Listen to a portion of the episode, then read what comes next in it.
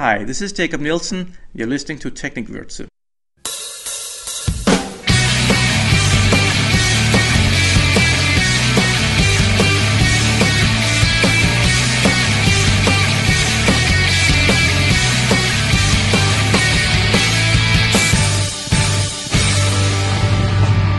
Herzlich willkommen zu Technikwürze, eurem Design- und Webstandards-Podcast.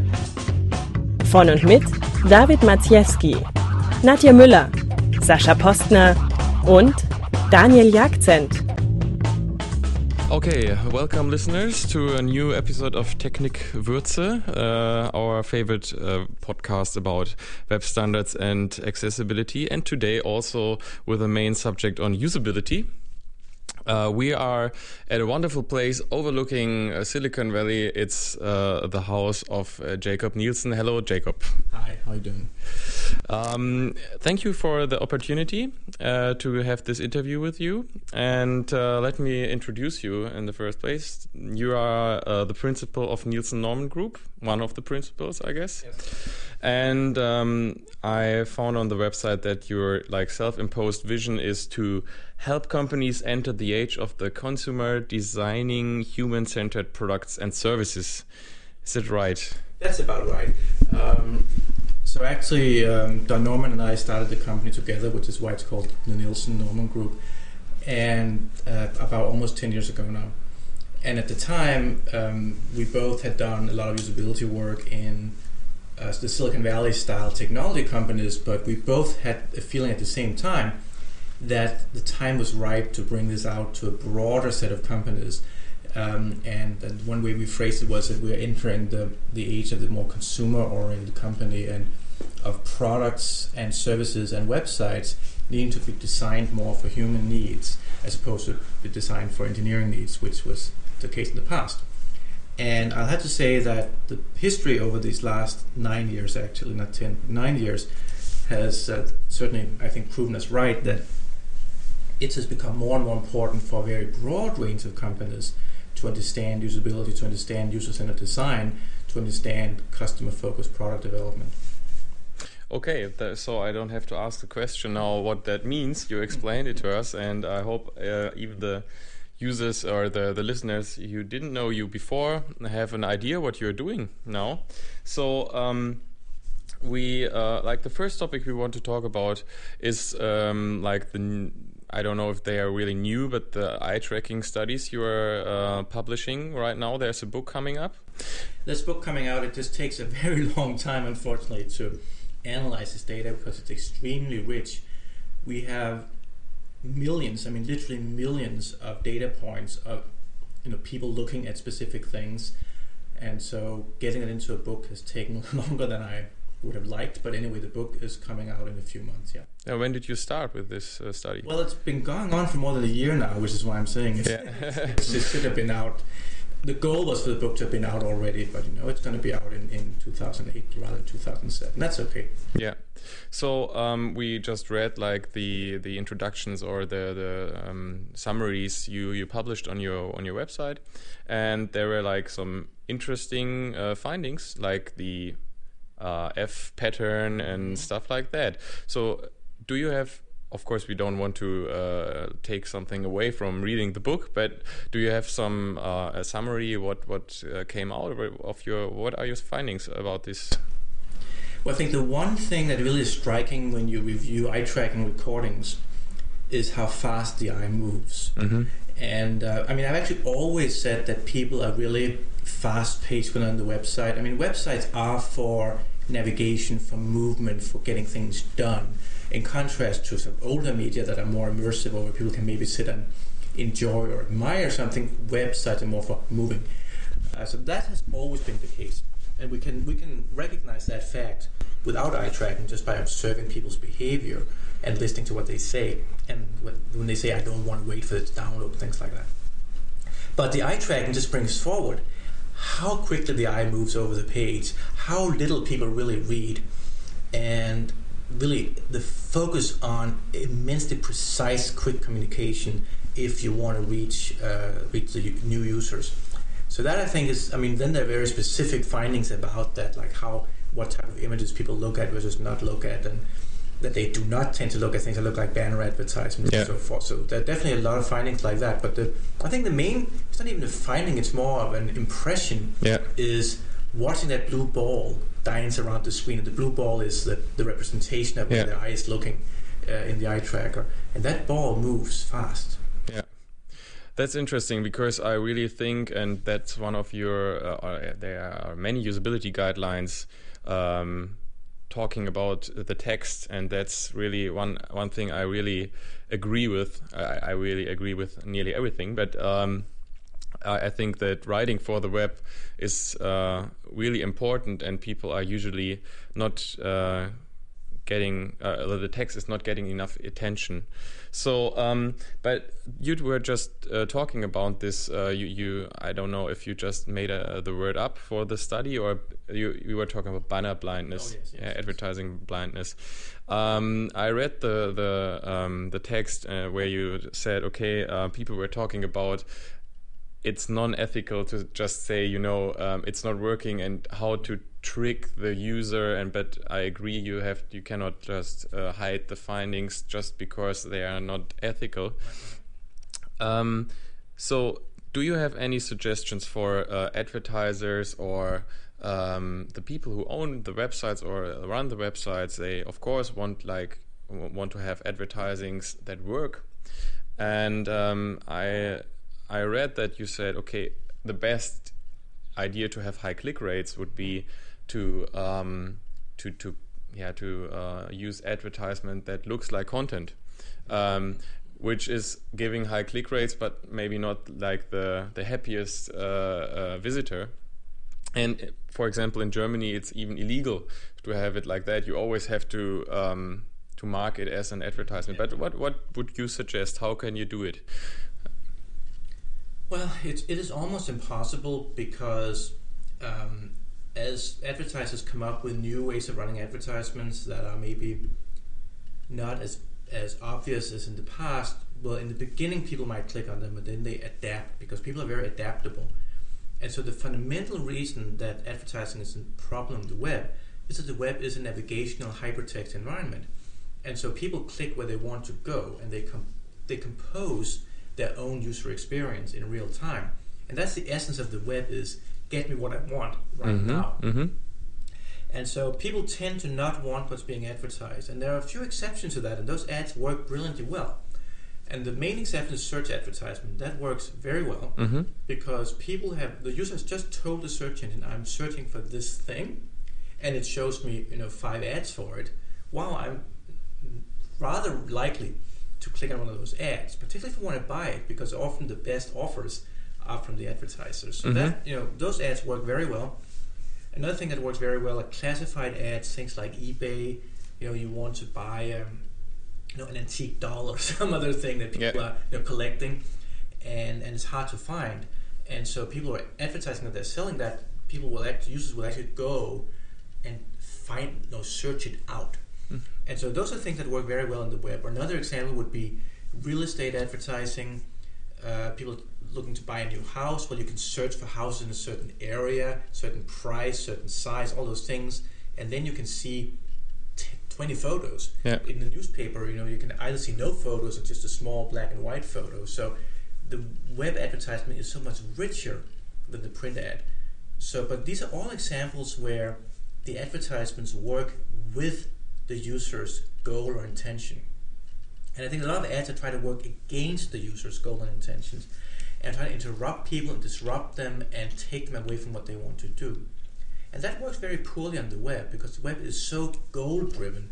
People are so driven by what they want to accomplish um, that taking away from that is is just fighting the nature of the web. Like, what is why is, does the web even exist? Since it has a very large number of negative properties, and so despite being so negative and impoverished and bad medium compared to other media, you can compare it with you know, television and movies, you know, much higher production qualities. You can compare, it with a newspaper, much bigger, high quality typography and, and denser text, or with a book, you know, much more pleasant to read a book than to read a website. Right? Well, despite that, the web actually works is very successful, and it's successful because it has another property that these other guys don't have, which is interaction and give me what I want right now. And so I think advertisers should find ways of working with the strength of the medium as opposed to fighting it. And there's a big tendency to want to fight it Yeah. and turn the web into television or turn the web into magazines, but it's not. So I say don't do that. Okay. Um, so, um, yeah, do you have any suggestions? That's uh, like uh, one one important question for me, as I'm also a web designer or um, trying to be, um, and I cannot have like such an expensive uh, equipment like eye tracking or something. And of course, I can read uh, books uh, from authors like you. But um, when I um, have my own designs and um, having a new project, I would like to um, have some basic usability tests there. Right, right. Do you have any um, suggestions? Maybe I, I don't know if um, there's something in your books, or um, maybe you can just give an, a short idea how like small budget projects or little companies could do something. Well, I always say there are two things that any company can do and should do. And the first is to take advantage of existing knowledge. The second one is to run their own user testing. And so, to start with existing knowledge, we have a lot of usability guidelines that have been developed by testing thousands of users, thousands of websites. So, we know that these things are generally speaking true. And they're also true around the world. I mean, we've done the studies in China and in Japan and Korea and lots of countries in Europe and Australia and, of course, North America. And we tend to find the same things about sort of general issues like how to do navigation, what type of search works, and so forth. And that, so those things are really general guidelines. And they can be acquired very cheaply. You know, books cost honestly nothing compared Yeah. to the year it takes to write them uh, or, or going to my even just my website or or some of our conferences things like that. So so that's available just for, for having hundreds of, of checklist items. So that's the first thing. Just check for existing general knowledge that's usually true about most websites. Now this is a little bit of qualifications they're usually true about most websites. So there are always a little bit of exceptions to these things which is why they're called guidelines as opposed to i guess laws or standards. Yeah. uh, but it's usually true. I would say more than 90% of the case it's true. And so, most likely, your particular project is in this majority.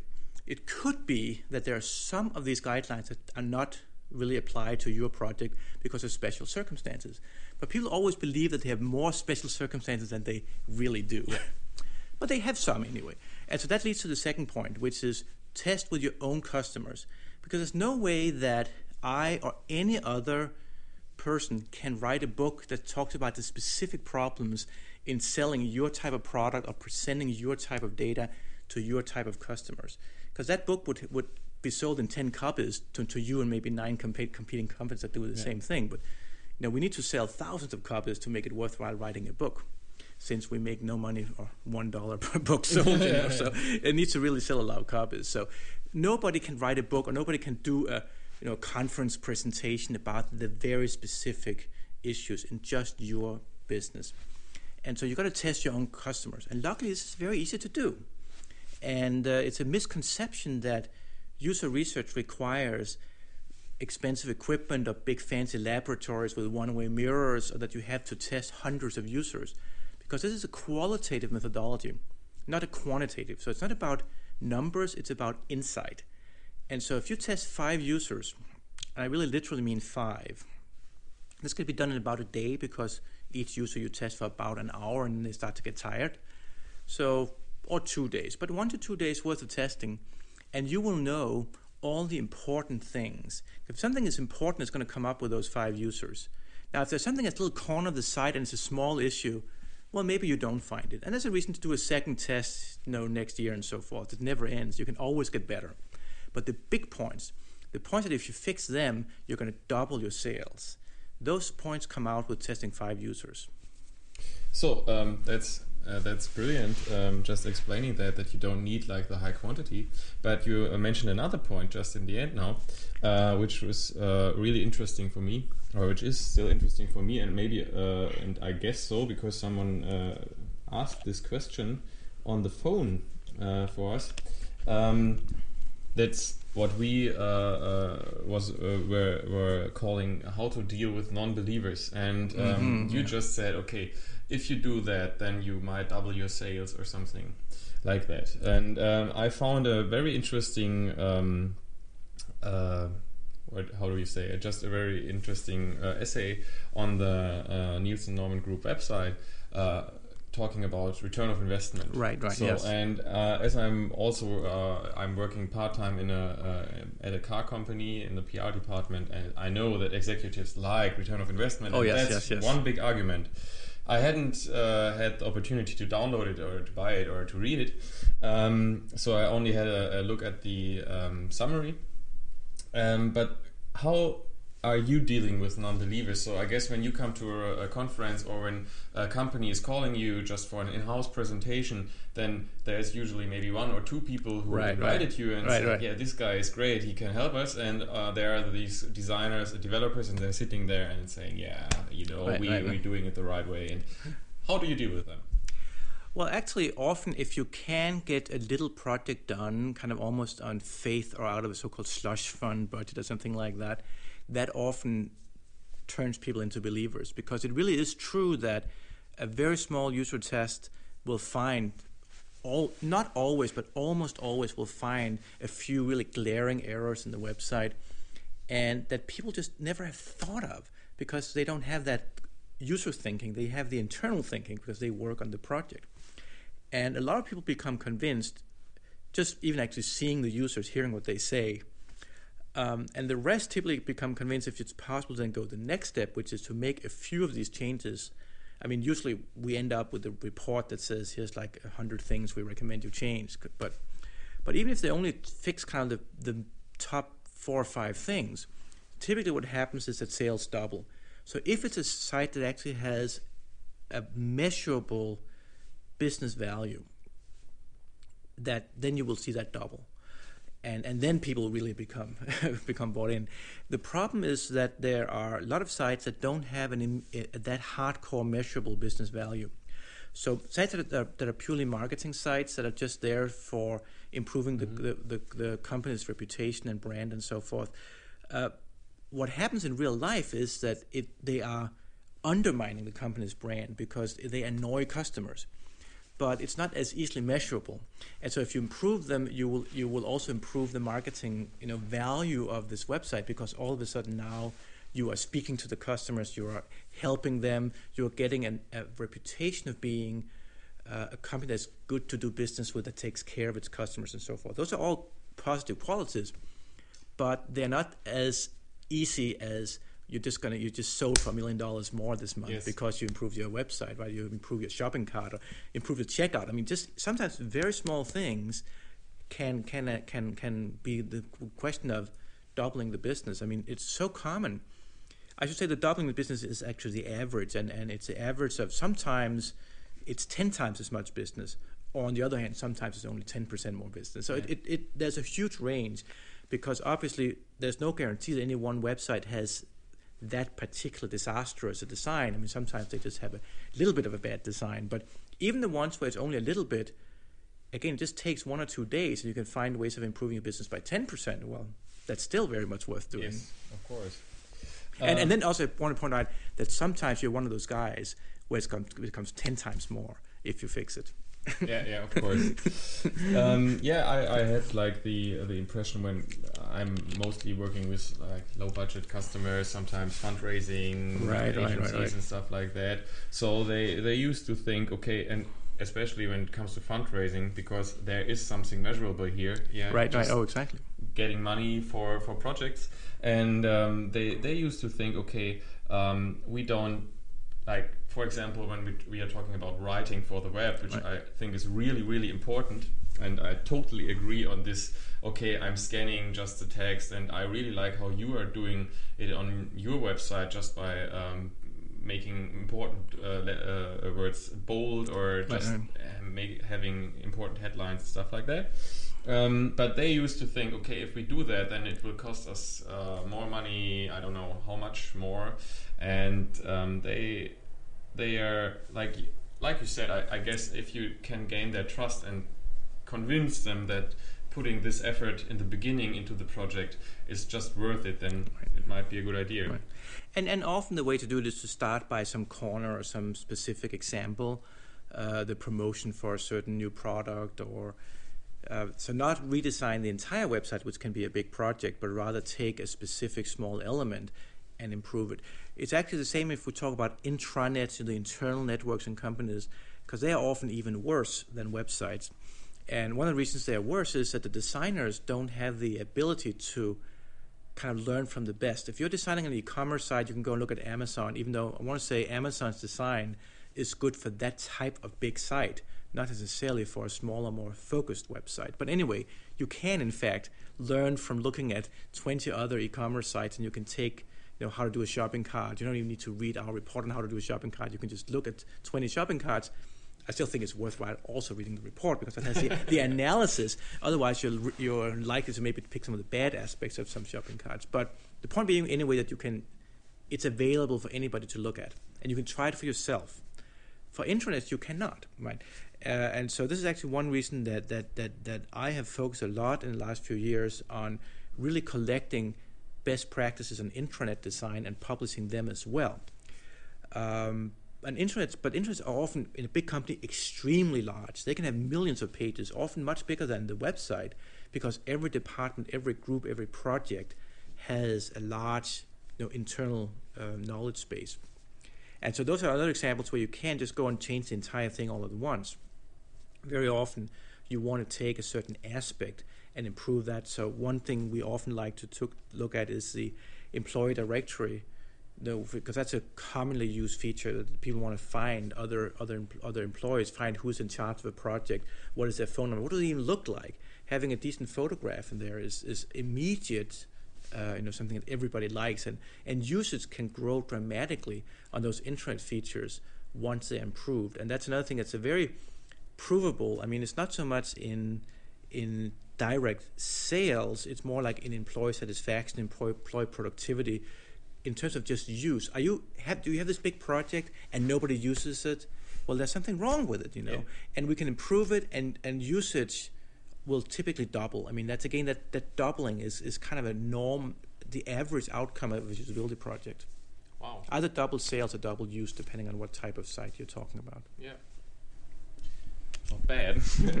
one should do that more often.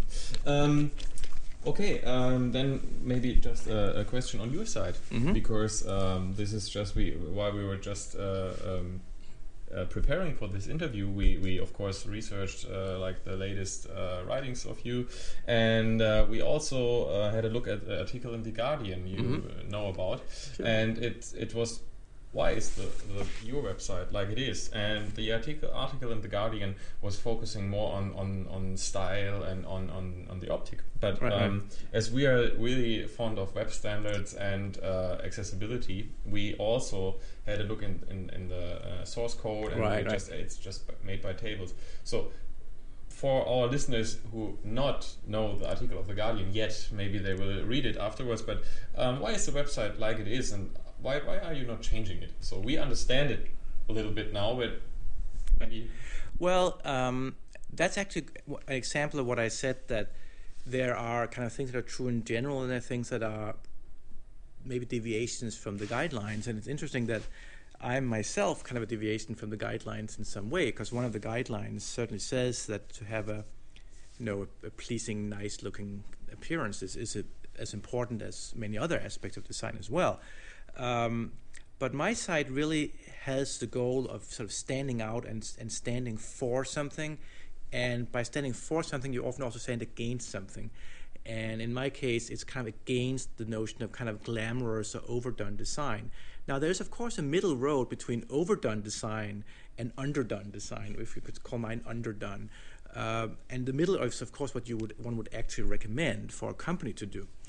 But one can gain more more prominent positioning, more clarity of positioning by going to that kind of extreme of, in my ca- case, under-designed website and, and very old-fashioned, really, which also stands for something as well, which stands for this notion of back to basics. Let's kind of just simplify things and make it, and not do any any advanced stuff. And again, in real life, you should you should not do no advanced stuff. You just should take care not to do too much advanced stuff. So again, what is the general advice? The general advice is middle of the road.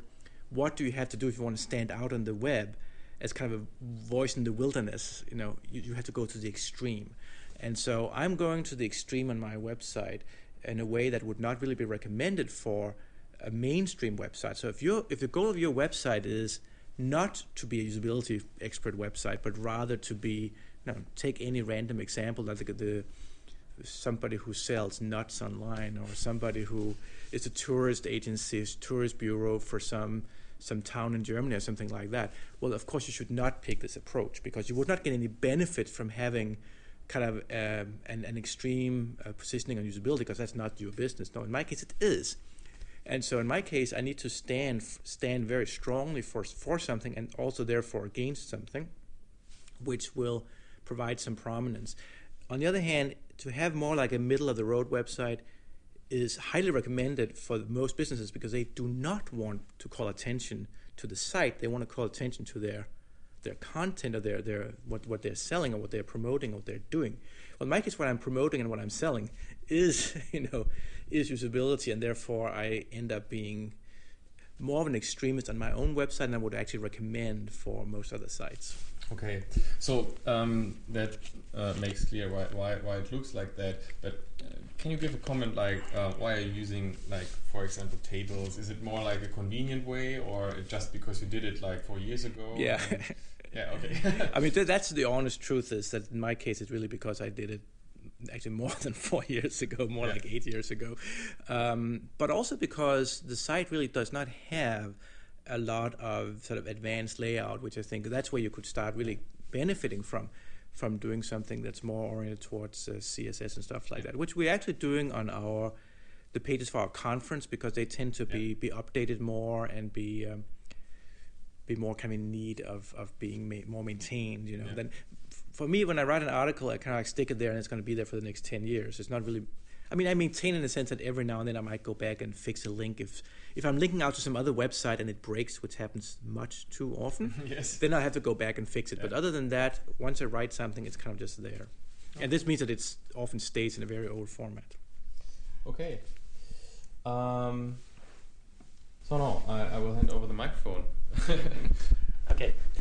Um, Another question of our listeners was um, was about animation in UI. Oh yeah, yeah. And um, he he was asking uh, how's your how's your point of view about uh, animation in, this new JavaScript animations in, in the on the websites, or the fading or the sliding way and so on. Well. Um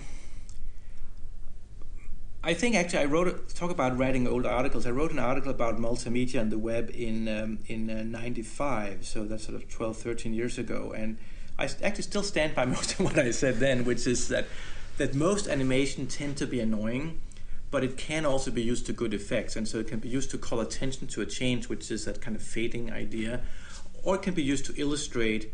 Uh, things that change over time, and there's been there's a lot of sort of educational style animations that I think are quite nice. We look at some, some medical sites that we've done some consulting for where animation was nice to show kind of like the blood flowing and whatever things like that. So I'm not. I wouldn't say that know never to do any anim- animation. I think there was definitely a time. Maybe like five years ago, where animation was very overdone in the web, kind of like the the flash splash pages kind of thing. That was that was definitely bad. Um, when it comes to things like some of the the Ajax and you know, kind of changing components on a web page type of areas. The danger here is more that people may may overlook it. So you can't depend on just because you made something fade for a second that people actually know that that it changed. And so that's just a little bit dangerous. And I would recommend you know extra attention to doing user testing and those type of techniques. Whereas often the old-fashioned approach, like take shopping carts, a good example of this if you push the button that says add to shopping cart and then you just get a pic the next page is the shopping cart that does not confuse anybody whereas on the sites where they have the shopping cart as a little kind of corner on the screen and then they update that we often see people overlook that and they say wow i pushed add to shopping cart and nothing happened well it, something did happen but they didn't notice it so these things can can be too subtle. They can be overlooked. And and remember that if you're designing something, you know where to look. First of all, you know what to expect, and secondly, you know where to look. And so you may think something is obvious, and in fact, it's not. Okay, so generally it is um, not bad to have that animations, but um, it's just it's just I would say caution. I would I would say I warn against just doing it because it's popular because you see other people do it. I really would would encourage people to do to really do testing anytime they do animation. It goes back to this point about how can you ensure the usability and there's sort of two ways of ensuring usability and the one is to go by what sort of the general knowledge and the second one is to test your own customers and the general knowledge has for websites evolved over about uh, about I guess 13 years or so now. Um, and so a lot of kind of very classic techniques have been polished off very well, like how to do a shopping cart, for example. We kind of know how to do a shopping cart. And so I would still encourage you to test it just because there's so much money at stake for shopping carts. But honestly, we mainly know how to do that. And so then if you're trying to do something new or different, then you really do need to test it. That's my that's my main point. Okay. So at least uh, you you have to have an alternative, for example, especially when you're talking about JavaScript or Flash mm -hmm. or something, and that's might that might be really a hard thing to do.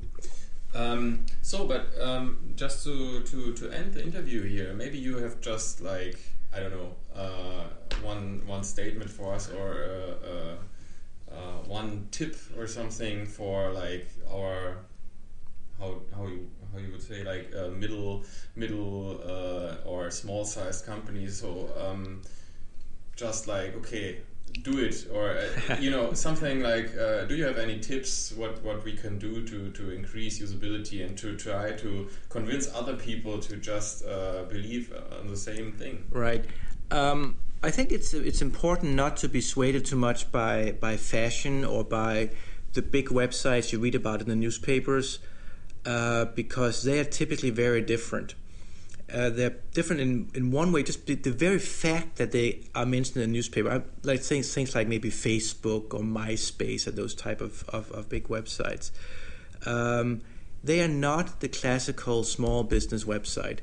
And the, people will go to a, a website like MySpace or Facebook to hang out with their friends and talk to their friends. And that's very, very different than going to a business to find out about the cost of grain or the the new tire for your forklift truck or some other very pragmatic, practical reason, which is the millions of, of websites. That's really what they are doing. They're doing very day to day practical business.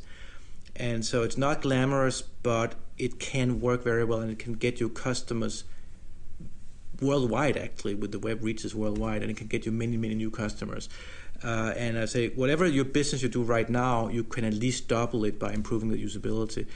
Uh, but do that by focusing on, on your customers' needs and on the very precise, concise communication of of your business concerns, not on emulating and trying to be like the ones you read about in the newspaper, because that's a very different type of site, very type of different type of business, and also very different type of user tasks people trying to accomplish something very, very different on Facebook than if they go to your company's website.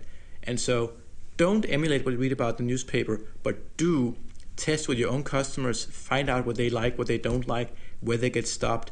It takes about a day to do it honestly, and so I don't think there's any excuse for anybody to not test with your own customers and find out for yourself. If you don't believe me, believe your customers.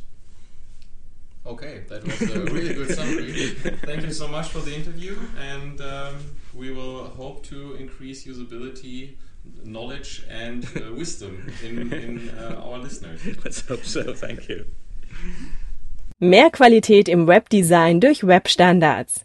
Tipps und Tricks zur Umsetzung findet ihr bei den Webkrauts auf webkrauts.de für ein besseres Web.